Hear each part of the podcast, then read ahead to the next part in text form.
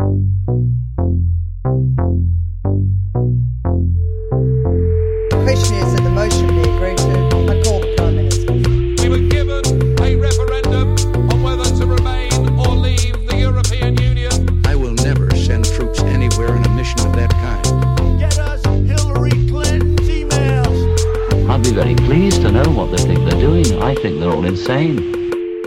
Ladies and gents, welcome to another episode of Hidden Perspective. This is Rob Greco.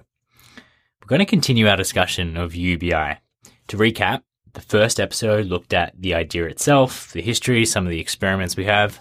The second looked at what progressives have to say in support of UBI.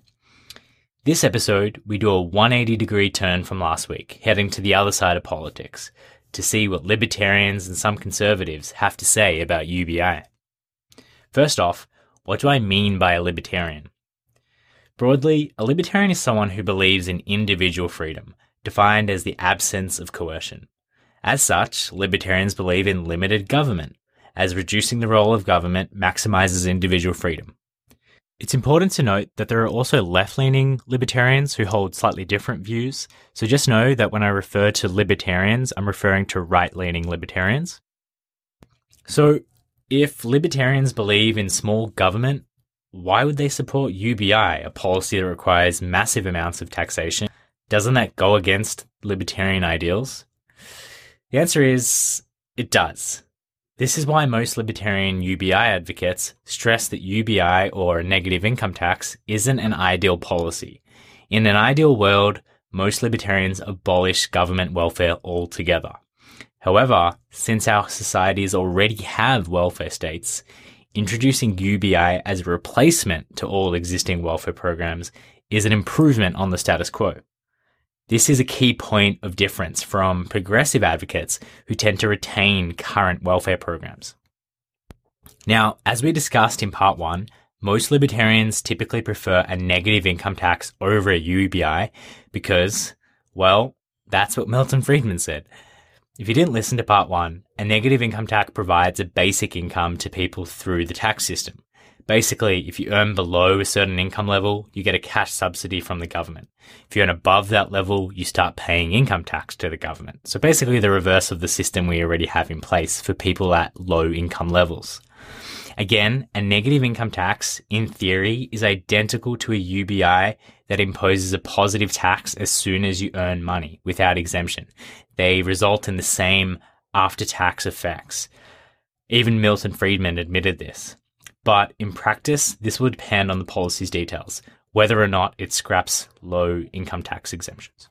So, why do libertarians or conservatives who are meant to support small government also advocate UBI? One justification for government regulation for these people is to address instances where the market fails, also known as a market failure. Let's assume we live in a world without government welfare, a pure free market economy. Any assistance to the disadvantaged would have to come through voluntary private charity.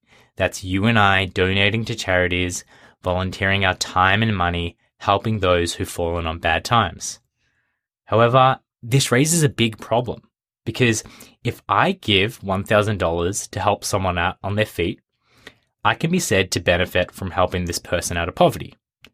But if I simply watch someone else give 1000 to help this person out, as a third party, I also benefit from the alleviation of this person's poverty. In other words, I stand to benefit whether or not I donate $1,000.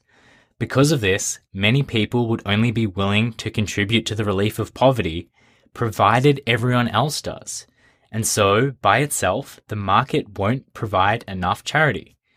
In economics, this is known as a positive externality, a market failure that justifies government intervention in the form of welfare. This is something the economist Milton Friedman argued in his 1962 classic, Capitalism and Freedom. But simply because we can rationalize welfare, that doesn't mean all forms of welfare are the same. This is why many people prefer UBI over the existing welfare state that many countries around the world have. Modern welfare states provide welfare in different forms, whether that's subsidized services, in kind benefits like food stamps, or conditional transfers. For example, if you apply for 10 jobs per week, the government will give you, say, $1,000 a month. But the welfare state has many issues. The first big problem is that these welfare benefits have insanely high marginal tax rates.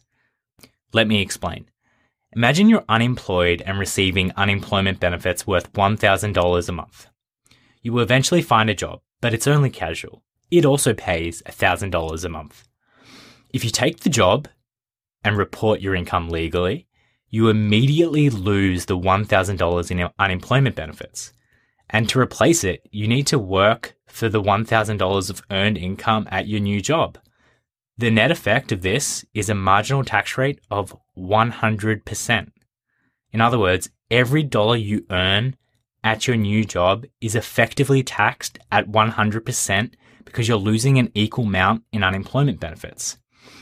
So you're actually worse off in this situation because your job requires effort much more than what's required to collect unemployment benefits. Now, who in their right mind would go to work if they faced a 100% tax? Hard pass from me.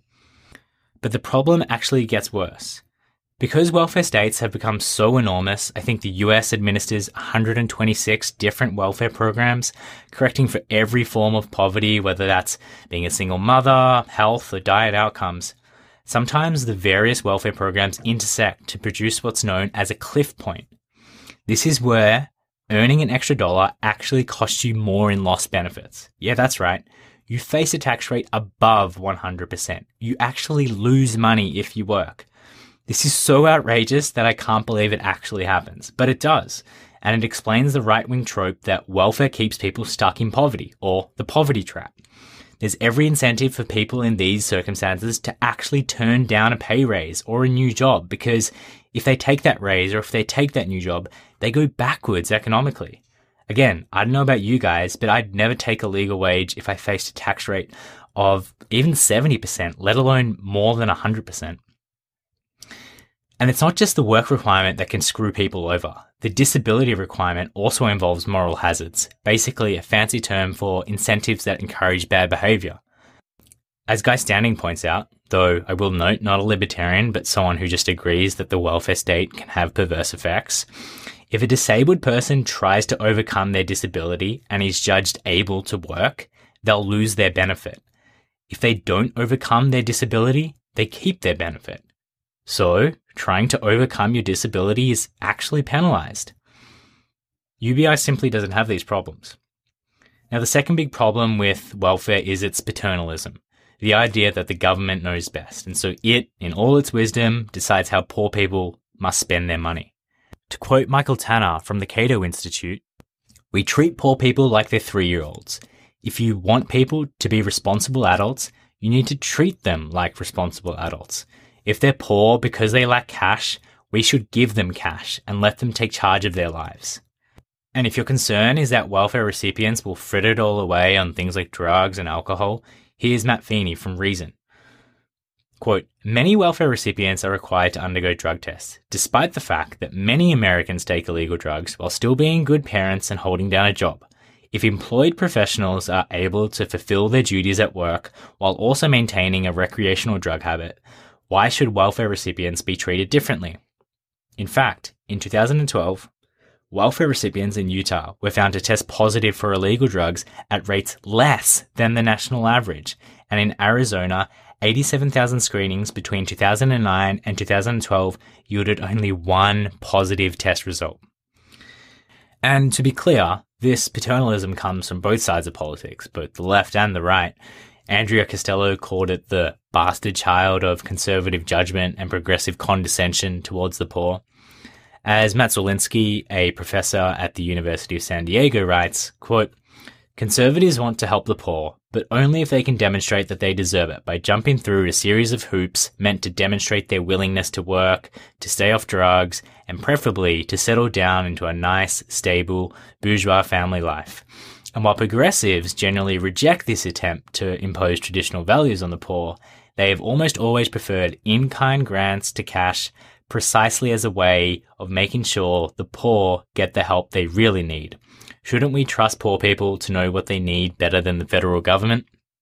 And often, The paternalism is just wasteful. For example, if poor people need money for a particular reason, they'll almost always convert these in kind benefits into cash, usually at a discount. That's just wasteful. I actually saw this happen the other day. A homeless lady asked my girlfriend to buy her soap from the store. My girlfriend, who was rattled, just obliged. But after leaving the store, we see this homeless lady trying to sell that very soap to another homeless person on the street, obviously far below market value for some cash. So that's just wasteful. And it's not just the paternalism, but the humiliation that these welfare recipients go through every time they have to show things like food stamps at a grocery store. Plus, UBI can result in huge cost savings by eliminating bloated welfare bureaucracies and all their overhead costs. But the strongest argument in favour of replacing the welfare state with UBI is this. Despite spending huge sums of money, there isn't a single welfare state to have completely eliminated poverty.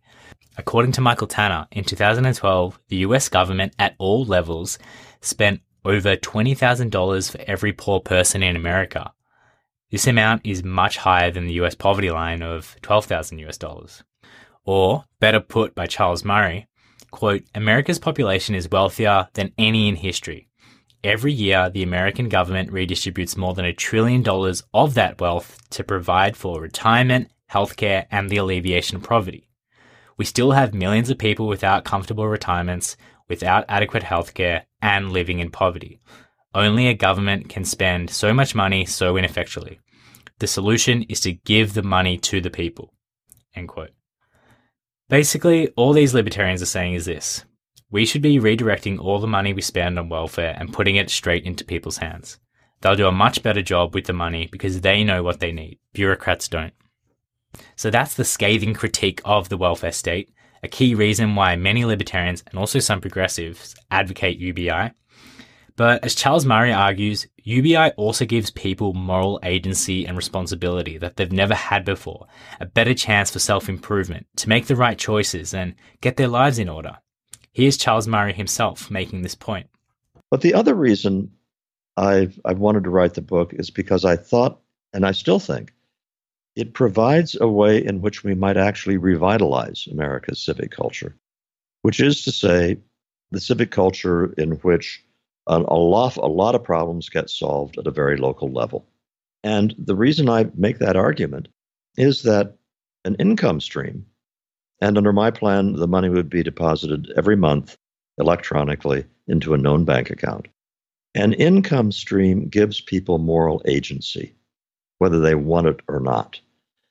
Uh, let's take the example of a guy who is living off his girlfriend, and he can't seem to hold on to a job, and uh, he's uh, feckless, and she puts up with him. She loves him. Uh, well, all at once now he's got an income stream. I think it's quite probable that the young woman will say, you know what? I think uh, kicking in three or four hundred bucks a, m- a month at this point is appropriate. I think that's a very good thing for her to do, and it's very good for him to be hit with that request. I also think it's a good thing that if he uh, drinks up all his money under a universal basic income with 10 days to go, that his friends or his girlfriend or his parents or anybody, other people say, well, we aren't going to let you starve, but it's time to get your act together. And I think that kind of saying to someone, don't tell us you're helpless because you aren't helpless. The question is whether you're going to do anything about it. I think those kinds of interactions on a millions of times a day around the mm. country would be a good thing. Now, it's been pointed out that Murray's wish for a revival of civic culture and better behavior is actually a moralistic conservative position and not actually about freedom. I don't think that's a big point, but it shows why conservatives might also favor UBI. But there's actually a deeper philosophical point that underscores all of this. You may have heard of Friedrich Hayek, a prominent libertarian economist and philosopher in the 20th century. Well, funnily enough, Hayek also came out in support of UBI. He says, quote, the assurance of a certain minimum income for everyone, or a sort of floor below which nobody need fall, even when he is unable to provide for himself, appears not only to be wholly legitimate protection against a risk common to all, but a necessary part of the great society in which the individual no longer has specific claims on the members of the particular small group into which he was born. What on earth does this mean? Although Hayek doesn't elaborate too much on this, we have some interpretation from philosopher Matt Zwolinski. First off, to Hayek, freedom means living one's life according to his own decisions and plans, not being subject to the will of another person. And in contrast, coercion is when your actions are made to serve another man's will for their purpose, either through the threat of physical harm or withholding a resource critical to your existence. For example, let's assume you're stranded in the desert and there's only one person who owns the water supply. If they refuse to give you water or will only give it to you for an exorbitant price, this is coercion because one, you have no other options, and two, you have a right to your own life. But the same isn't true if there's only one painter who, for example, can paint your portrait for an extremely high price. Because although you also have no other options here, you don't have a right to receive a painting. So to Hayek, it's all about whether a proposal increases or decreases your options relative to a baseline in which your rights are respected. How then does UBI come into all of this? Basically, we need UBI because poverty makes people vulnerable to coercion. Imagine a housewife dependent on her husband's paycheck who has to put up with abusive behavior. Giving this housewife a UBI gives her options, the ability to walk out of the relationship and still survive. Now, it's important to note not all libertarians agree with this. Some argue that if the housewife made a choice to marry this guy and also made the choice not to work, then the situation she finds herself in is the result of her choice and not coercion. But to Hayek, it doesn't matter how the coercion came about, it's just that it exists. Now, critics might argue UBI goes further than this. It helps people who aren't vulnerable to coercion, but simply choose not to work. In an ideal world, Hayek concedes this point and would support means testing UBI so it doesn't go into the bank accounts of people who can support themselves through work. But we don't live in a perfect world of perfect knowledge. Administering means tested welfare involves some errors. Sometimes those who deserve welfare are denied benefits, and sometimes those who don't deserve welfare receive benefits. Because of these administration errors, Zwolinski argues that it's much better to pay slightly more in taxes to ensure everyone who is deserving of UBI actually receives it, even if it means some people take advantage of the system. Now, to be perfectly clear, not all libertarians agree with this idea, nor do they agree with this generous interpretation of Hayek. For them, libertarian freedom doesn't extend this far so as to justify UBI. Dr. Bryan Caplan, who's a professor of economics at George Mason University, is one of these people. He argues that UBI is forced charity and that forced charity is unjust, it's unnecessary, it gives recipients bad incentives, and it has a high cost, which will lead to a future of high taxes or financial crisis. But he admits that even if forced charity is unjust, it's less unjust if it helps people who can't help themselves, like children or the disabled. On the other hand, forced charity for everyone, whether they need it or not, is simply not defensible as a libertarian, and not to mention wasteful. If you were running a private charity, would you think it's wise to run a charity for everyone or a charity for those in need? Clearly, if we administer welfare, it must be means tested to those who need it. And on that note, this is where we'll end this episode. Next time, we take a look at what could be wrong with UBI. Surely it's not as perfect as people would have you believe. I'll see you next time. I think they're all insane. If you got value from this episode, please do me a quick favor. First, hit subscribe. And second, leave a five star review if you're podcasting, or hit the like button and the notification bell if you're YouTubing. There. Too easy. See you next time.